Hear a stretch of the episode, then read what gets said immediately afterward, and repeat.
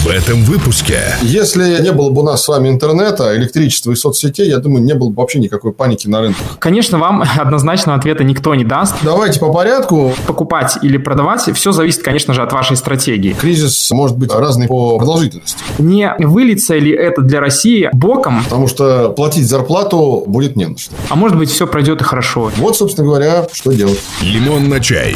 Честно об инвестировании. Говорим о том, как правильно распоряжаться деньгами, чтобы их становилось больше.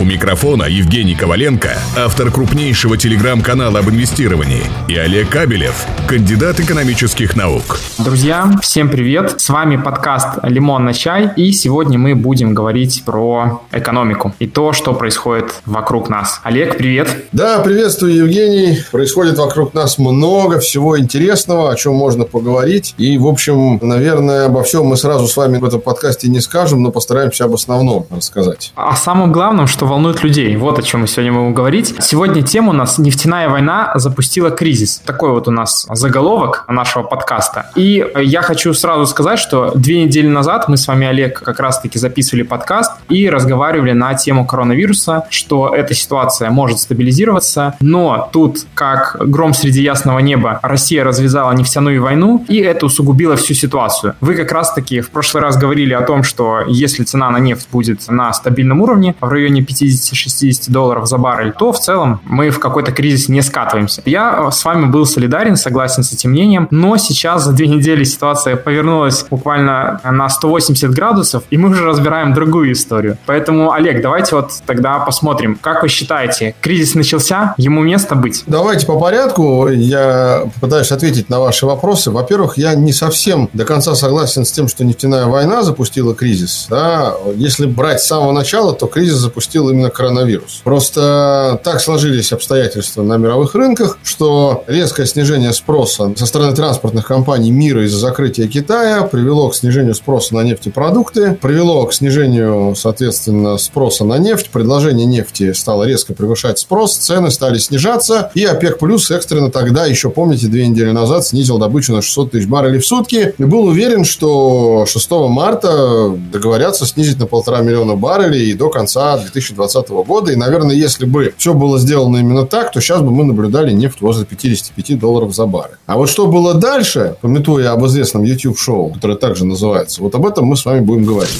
Лимон на чай. У вас есть уже стойкое ощущение, что все, начался кризис, или все-таки вы считаете, что это коррекция, и мы еще можем вернуться на прежний уровень? Нет, у меня абсолютное ощущение, что это кризис, просто кризис э, может быть э, разный по продолжительности. Пока я не вижу причин для того, чтобы этот кризис резко завершился по двум причинам. Одна первая причина, вторая вторичная причина. Первая причина. Никаких позитивных новостей о том, что за пределами Китая количество заражающихся коронавирусом ежедневно снижается. Скорее только растет. Хотя я хочу сразу всех хейтеров и всех тех, кто любит наводить панику, успокоить. Если сравнить эпидемию коронавируса, вернее пандемию, которой коронавирус официально признала ВОЗ 11 марта, что, кстати, для меня тоже немного странно. По сути, по факту эти слова ни о чем не говорят, да, то есть ничего они банально не изменили. Ну, вот признали пандемию, но зато немного изменили на рынках, в частности, на американском, да. Первичная причина – это то, что пока количество заболевающих не может э, пойти на снижение вне пределов Китая. В Китае это как раз все нормально. На прошлой неделе агентство Синьхуа сказало, что пик эпидемии в Китае пройден. Более того, с 10 марта постепенно начинает возвращаться к нормальной жизни ряд китайских предприятий, не всех, конечно, но части из них. А в двух других очагах распространения инфекции, это, безусловно, Европа во главе с Италией и Соединенные Штаты, там, конечно, все только начинается. И у меня большие сомнения в том, что и Соединенные Штаты, и Италия, и другие европейские страны смогут принять такие радикальные, быстрые меры, как это было сделано в Ухане и в провинции Хубэй, ну и в ряде других китайских провинций, когда просто было отменено практически все, улицы опустели, товары, предметы, продукты и другие вещи первой необходимости китайцам доставляли домой роботы. Понимая, что ни одна страна мира, наверное, такого не может себе позволить, потому что тот объем производства за максимально короткий срок, который может себе позволить Китай, не может сейчас в мире никто. Даже Соединенные Штаты Америки при всем ее могуществе, назовем это так. Я уж не говорю про Европу. Поэтому пока этой информации позитивной со стороны коронавируса, что количество зараженных вне Китая день ото дня не увеличивается, а уменьшается, не будет, кризис будет продолжаться. И вторичная причина – это, конечно, история с нефтяными рынками. Я тут тоже позволю себе с вами не согласиться. Вы сказали, что Россия развязала нефтяную войну. Давайте мы немножко внесем ясность, кто чего развязал. Вы не против? Конечно, давайте внесем. Значит, я прямо хронологически выстрою цепочку событий, которые привели к тому, что мы наблюдаем сегодня. Итак, 2014 год, ноябрь, заключается картель ОПЕК+. Из тех стран, которые входят в ОПЕК традиционно с 1973 года, и ряда стран, которые не входят в картель, но которые играют большую роль и там, являются доминантами на мировом рынке нефти, в том числе и Россия. Течение пяти лет этот картель ежегодно собирался на заседание в Вене, и ежеквартально Министерский мониторинговый комитет следил за уровнем добычи, которая либо сокращалась, либо увеличивалась. Идея картеля этого ОПЕК плюс в том, что все участники картеля поддерживали решение, которое ежеквартально выносилось на общее обсуждение. Но мы понимаем, что за это время, пока прошло 5 лет с жизни картеля ОПЕК+, другие страны тоже не сидели на месте. Такие страны, как Бразилия, Канада и, конечно, Соединенные Штаты Америки, в отличие от тех стран, которые в ОПЕК+, договаривались сокращать добычу, как вы думаете, что делали, Евгений? Они наращивали добычу. Они наращивали добычу, именно. Притом наращивали до такого состояния, что в какой-то момент, по-моему, это было летом, Соединенные Штаты впервые за всю свою историю вышли на первое место в мире, опередив и Саудовскую Аравию, и Россию, Россию по уровню суточной добычи нефти. Около 12 миллионов баррелей в день. Это было связано с э, ростом сезона автомобильных отпусков, потому что американцы традиционно любят проводить отпуска в дороге. Спрос на нефтепродукты, бензин, дистилляты снабдил необходимостью нефтяные компании американские повышать добычу. Но это просто частность, да, но сам факт, что одни добычу увеличивают, в том числе и сланцевую нефть, как мы понимаем, поскольку она является основной нефтью, которую Соединенные Штаты хотят экспортировать на другие рынки, да, а кто-то пять лет сидит в картеле и не может ничего увеличить увеличить, потому что есть договоренность. И вот в какой-то момент российская сторона задалась вопросом, а почему так происходит? Почему мы должны соблюдать соглашение в ОПЕК+,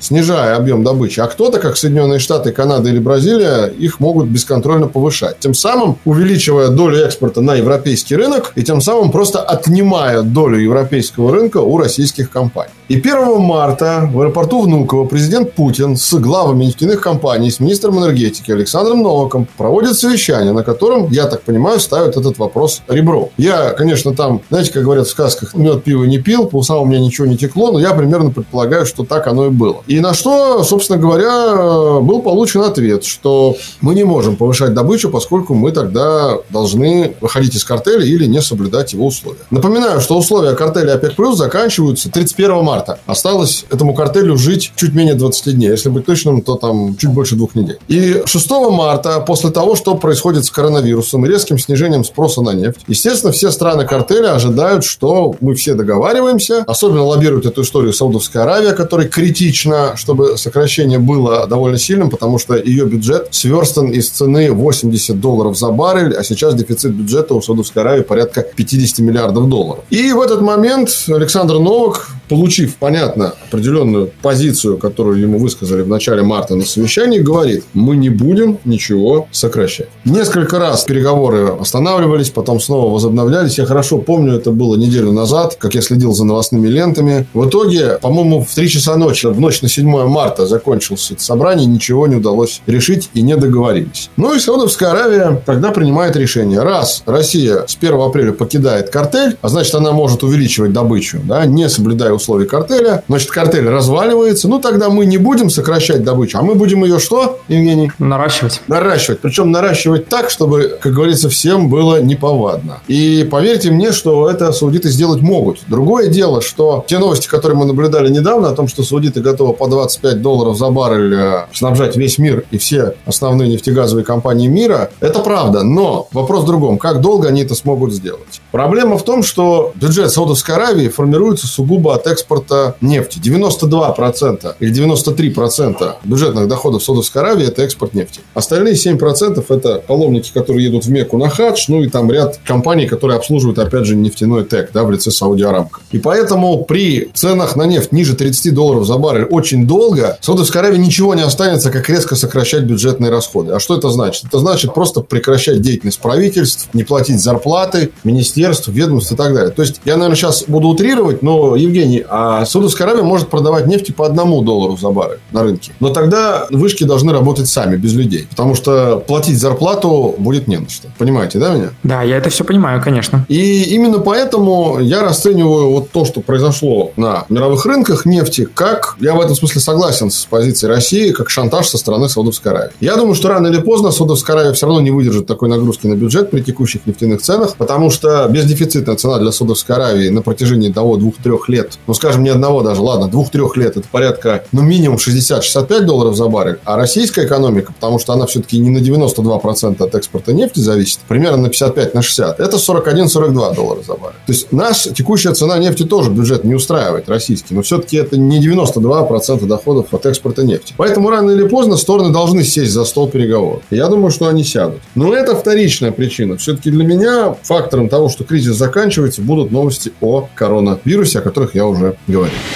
Лимон на чай. То есть, смотрите, Олег, получается у нас такая ситуация. Есть как бы две стороны. Одна сторона, которая входит в ОПЕК, и туда входит Россия, и они э, регулярно с 2014 года... Только не в ОПЕК, а в ОПЕК+. плюс. Да, в ОПЕК+. плюс. И они регулярно сокращают добычу. А есть другая страна, в которую возглавляет США, которая в этот союз не входит, и они добычу наращивают. И таким образом потихонечку выдавливают Россию с ее основных рынков, где они продают нефть и производные от нефти. Да, именно так. И уже сегодня американские СМИ пестрят новостями, что Россия просто банкротит наши сланцевые компании, нарушая картельное соглашение. Но, знаете, как говорится, Евгений, ничего личного, просто бизнес, да, nothing personal, just business, как говорится в политике или в экономике. Я понимаю, что российским компаниям хочется нарастить уровень добычи, тем более при таком курсе рубля грех не воспользоваться и экспортировать нефть, которую российские компании продают не за рубли, как вы понимаете, а за валюту. Да, так вот, к чему я говорю? К тому, что у России это вынужденный шаг. Они, если бы дальше были участникам ОПЕК+, их бы потихонечку с их основных рынков выдавливали, выдавливали, выдавливали. А так как Россия во многом зависит от продажи нефти, этот э, расклад, конечно же, не устраивает. Поэтому они выбрали вот момент подходящий или неподходящий, мы сейчас с вами разберемся, для того, чтобы выйти с этой сделки. Но факт есть факт, что сейчас все вот на Россию смотрят именно как на тот, кто начал нефтяную войну, вот именно своими действиями. Потому что был договор, была сделка, и Россия из нее вышла. Для России, понятное дело, ее мотивы, да, но как бы это будут, знаете, рассматривать другие страны с той позиции, что началась турбулентность в экономике, начался коронавирус, и Россия тут, вот видите, она не захотела поддерживать, не захотела помогать всем участникам, и еще больше усугубила ситуацию. Не выльется ли это для России боком и какими-то последствиями, в том числе в виде санкций? Ну, давайте по порядку мы начнем. Во-первых, по поводу того, что как будет смотреть мир на Россию, и что он будет думать по этому поводу. Как-то обычно, знаете, говорят э,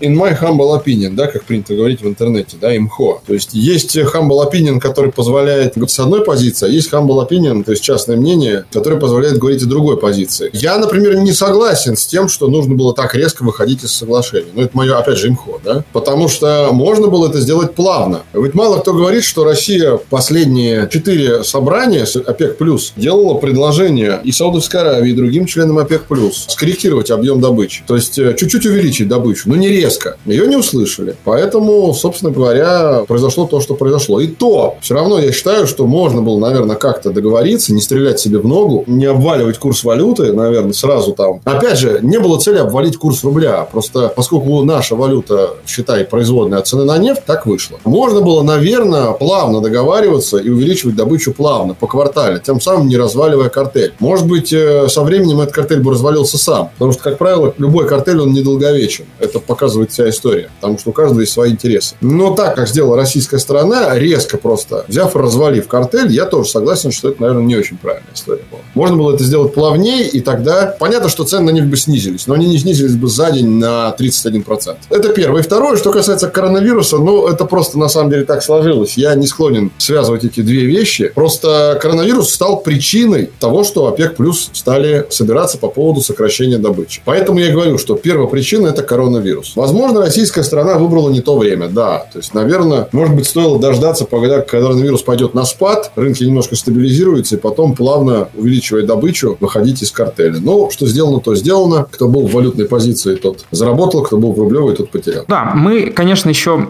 увидим, какими последствиями это все обратится для России. А может быть, все пройдет и хорошо, никто ничего не скажет. Понимаете, Евгений, такой момент, что сейчас вот миру, честно говоря, не до России. Нет худа без добра, как говорится. Но когда каждый день по 100 человек заражается в США, когда каждый день по 200 человек заражается в Италии, ну, не до России сейчас точно, абсолютно. Тут задача бы вот как-то вакцину бы изобрести и меры вводить всем странам мира и сообща финансировать все отрасли, которые пострадали и еще пострадают от коронавируса. Наверное, немножко сейчас не до России. Надо вот с этим разобраться. Но потом, возможно, Россия с ее решением выйдет и на повестку дня. Но, возможно, к тому времени Россия и Саудовская Аравия будут более сговорчивыми и договорятся. Кстати говоря, министр Новак еще в конце прошлой недели, в начале этой, говорил, что мы готовы к диалогу в мае, в июне, в июле. Понятно, что саудовская страна сказала, мы не собираемся, соответственно, там разговаривать с теми, кто так себя ведет. Российская страна сказала, что с теми, кто шантажирует, мы тоже не будем общаться. Но это все пока, знаете, словесная пикировка. Есть слова, а есть реальные доходы бюджета. И Саудовской Аравии, и России. Вот, собственно говоря, и все. Лимон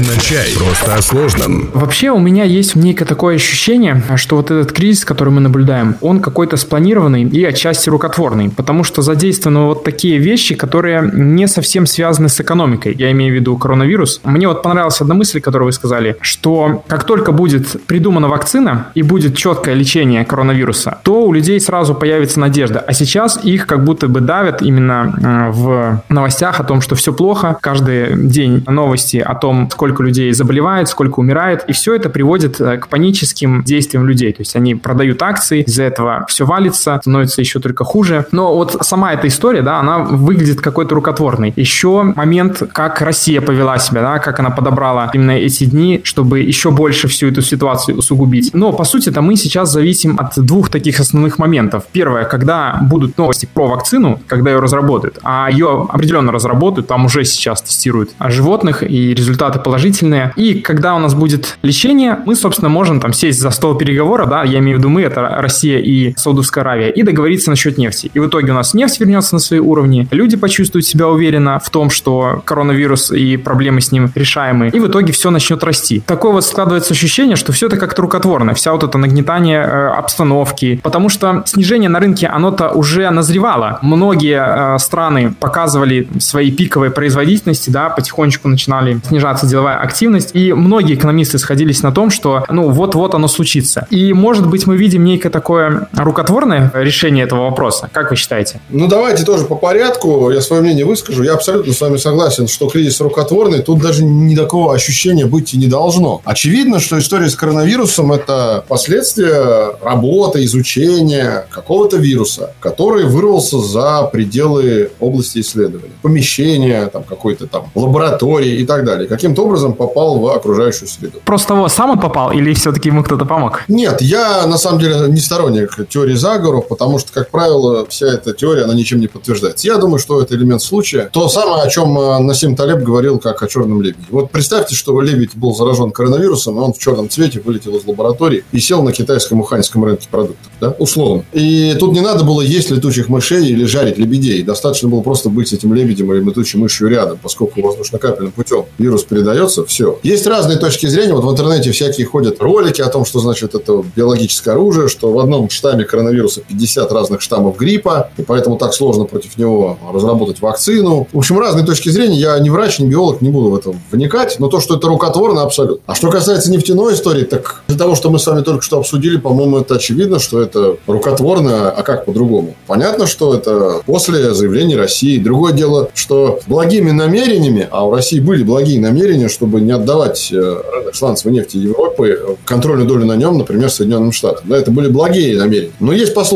куда услана дорога благими намерениями. Лимон на чай. Знаем и делимся. Тут, знаете, вопрос заключается в том, насколько быстро вся эта ситуация решится. Если вот этот кризис спланирован, сейчас ситуация нормализуется. Подождите, давайте вот мы с вами будем разделять фразы «спланирован» и «рукотворен». Это разные вещи. Да, это разные вещи. Ну вот я больше упор делаю на спланированный. А я как раз нет. Я как раз в этом смысле человек, который на рынках уже давно, и я понимаю, что многое на рынках, если не все, это цепь каких-то событий, порой не всегда предсказуемых, которые приводят к тому, к чему они приводят. Поэтому я абсолютно согласен, что он рукотворный, но не согласен, что спланирован. Ну, а я любитель э, немножко таких конспирологических историй, что есть некие люди, которые могут решать такие вопросы, подталкивать их. Но я не буду вас переубеждать, наверное, вы меня, пусть каждый из нас останется при своем мнении. У нас задача в этом подкасте не спорить друг с другом, а давать разные точки зрения. Да, конечно. Мне вот интересно, знаете, что с вами разобрать, как вообще может дальше развиваться история. Потому что, понятное дело, уже кризису место быть. Как вообще может происходить дальше? То есть есть ситуация, когда это решится все быстро. То есть мы сейчас еще, может быть, упадем, может быть, останемся на том же уровне, что есть. И быстро вернемся на прежнее, да, потому что там придумают вакцину, договорятся по нефти, и как бы все пойдет дальше. А может эта вся история растянуться надолго? Вот, э, Олег, как вы считаете, при каких ситуациях, какие вообще исходы возможны, и какая вероятность одного, а какая вероятность другого события? Ну, если придумают вакцину, чем быстрее ее, не то что придумают, а чем быстрее она окажется действенной, скажем так. Потому что и придумать мало, надо еще ее испытать на большом количестве подопытных. Если она окажется действенной, то это будет старт конца кризиса, однозначно. Я вот в этом абсолютно точно убежден, потому что сейчас основная паника, которая наблюдается на мировых рынках, это паника именно, которая вызвана людьми, которые читают интернет, сидят в соцсетях, каждый раз слышат и видят э, новые случаи коронавируса, тут кто-то умер, здесь тоже кто-то там при смерти, в этой стране появился коронавирус, в этой стране появился коронавирус. Если э, не было бы у нас с вами интернета, электричества и соцсетей, я думаю, не было бы вообще никакой паники на рынках. Она была бы сугубо такой реагирующей на нефтяные цены. Ну, наверное, бы, может быть, даже и паники на нефтяном рынке бы не было. Поэтому все зависит от того, когда вакцина окажется действенной. Если для этого потребуется долгое время, там, полгода, год, то, скорее всего, все это время центральные банки мира, крупные, ЕЦБ, ФРС, Народный банк Китая, Банк Японии, будут заниматься тем, что будут поддерживать котировки на финансовых рынках. Каким образом? Просто покупать эти бумаги на свой баланс. Как это уже было в 2008 году, так называемая программа количественного смягчения, если вы помните про это. Да, помню. В чем она была? В том, смысл ее был, чтобы выкупать ценные бумаги по упавшим ценам на свой баланс. Потому что кроме центральных банков их никто бы не покупал. Это то, что сейчас происходит на рынке государственного долга Соединенных Штатов. Вот буквально вчера и ЕЦБ, и ФРС сказали о том, что они запускают нечто похожее на там, количественное смягчение. Там можно по-разному называть это, там, значит, переменные мест слагаемых суммы не меняются. Они сказали, что они будут покупать долговые инструменты на свой баланс. И пока вакцины не появятся, центральные банки будут покупать эти все инструменты на свой баланс, чтобы поддержать цены и, соответственно, котировки, индексы и так далее. Вот, я думаю, такая история вполне нас ожидает. Лимон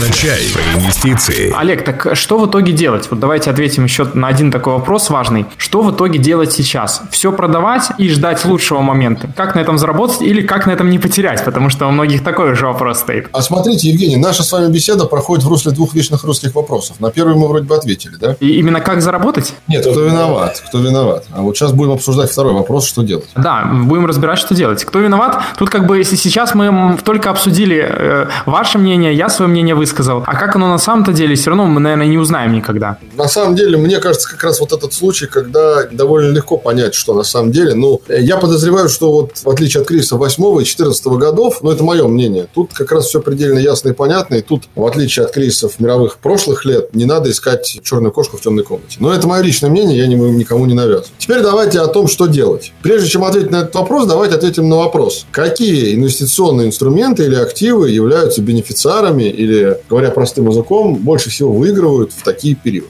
Ответ. Первое. Те, которые связаны с золотом в любом его виде. Акции золотодобывающих компаний, фьючерсы на золото, ETF, биржевые фонды паев, управляющие компании которых инвестируют в те же акции золотодобывающих компаний. Второе. Те паи, которые являются составными частями фондов, инвестирующих в американские казначейские облигации. Поскольку доходности там сейчас меньше 1%, покупка пая фонда, который покупает американские казначейские облигации разных сроков, означает просто страховка от риска. То есть вы с большой долей вероятности, ну там близко к 100%, ничего не потеряете, но правда не сильно и заработаете. То есть это по сути парковка ваших валютных активов.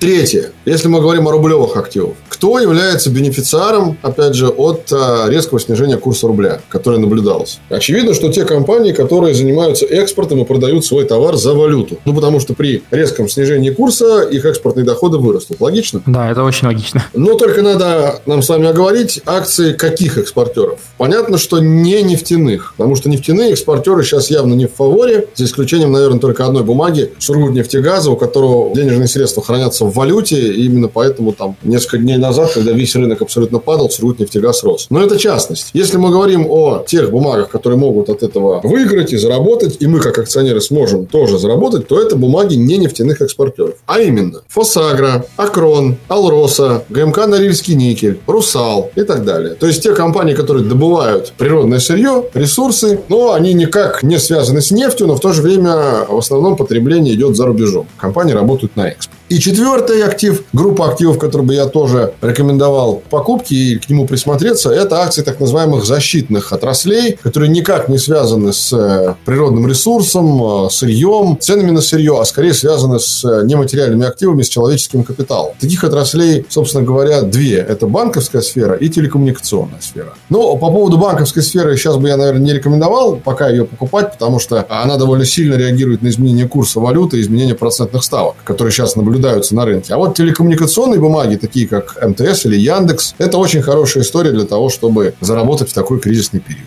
Вот, собственно говоря, что делать. Лимон на чай. Инвестирование для каждого. Да, это очень хорошо. И вот еще был вопрос, неоднократно мне задавали в личное сообщение, стоит ли покупать прямо сейчас? То есть, э, или стоит еще подождать, потому что цены могут упасть, измениться. Конечно, вам однозначного ответа никто не даст, будет ли еще падать рынок, или он вот уже остановился, мы на дне. Но факт того, что покупать сейчас на все деньги точно не стоит. Если вы хотите покупать, то пусть это будут небольшие суммы, небольшие позиции. И если мы еще упадем ниже, вы сможете купить еще по более низкой цене. Соответственно, когда все начнет расти, заработать больше. Поэтому э, определенно покупать э, можно, да, но не на всю сумму. Что касаемо того, стоит ли продавать сейчас, да, те активы, которые есть в портфеле и они упали в цене. Опять же, все зависит от того, по каким ценам вы их покупали. Есть, например, ситуации, когда вы покупали тот же Газпром по 160, сейчас можете спокойно получать дивидендную доходность порядка 10% годовых, да, даже по текущим ценам. Мне кажется разумным этот Газпром спокойно держать в портфеле, получать дивиденды и просто пережидать эту ситуацию. А, Олег, что вы скажете по этой истории? Я с вами согласен в том плане, что пережидать э, текущую ситуацию можно ну, в разных активах, не только о тех, о которых я говорил. Например, можно обратить внимание на еврооблигации. В том плане, что цены падают, но зная основы долгового рынка, мы понимаем, что при этом растут доходности к погашению. Я вот только недавно делал обзор э, рынка российского еврооблигаций. За последние там 3-4 дня на 2, на 3, на 4 процентных пункта выросли доходности. Хорошая история история как раз э, заработать и на таких инструментах. Ну и в целом, отвечая на ваш вопрос, стоит ли сейчас покупать, опять же, те акции и те инструменты, о которых я говорил выше, можно покупать уже сейчас, и даже нужно. Что касается банков, нефтяных компаний, то я бы, наверное, пока повременил, или бы покупал только те, по которым хорошая дивидендная доходность. «Газпром» в этом смысле для меня пока бумага, наверное, скорее не к покупке, потому что я вижу данные по «Газпрому», я вижу, что экспорт в январе, по-моему, или за первые два месяца года упал на 40%, просто рухнул в Европу у «Газпрома» была очень теплая зима, мало того, и экспорт и так у «Газпрома» снизился. Поэтому не факт, что «Газпром» будет готов платить те дивиденды, которые он обещал в прошлом году. А в остальном, вот, наверное, такая логика, она вполне реальна и очевидна. Самое главное, не поддаваться панике никогда и трезво пытаться смотреть на ту ситуацию, которая есть, потому что рынок в любой ситуации дает возможность зарабатывать. Это нужно понимать. Пока еще наши слушатели подкаста и наши ученики на наших курсах обучения не знали, что такое падающий рынок, вот они это узнали. Для меня это абсолютно не новость, поскольку я уже там больше 15 лет на рынках. Я помню кризис и 8 года, и 12 и 14 и вот очередной кризис 20 года. Это всегда определенная новая возможность. Так что только что мы с вами,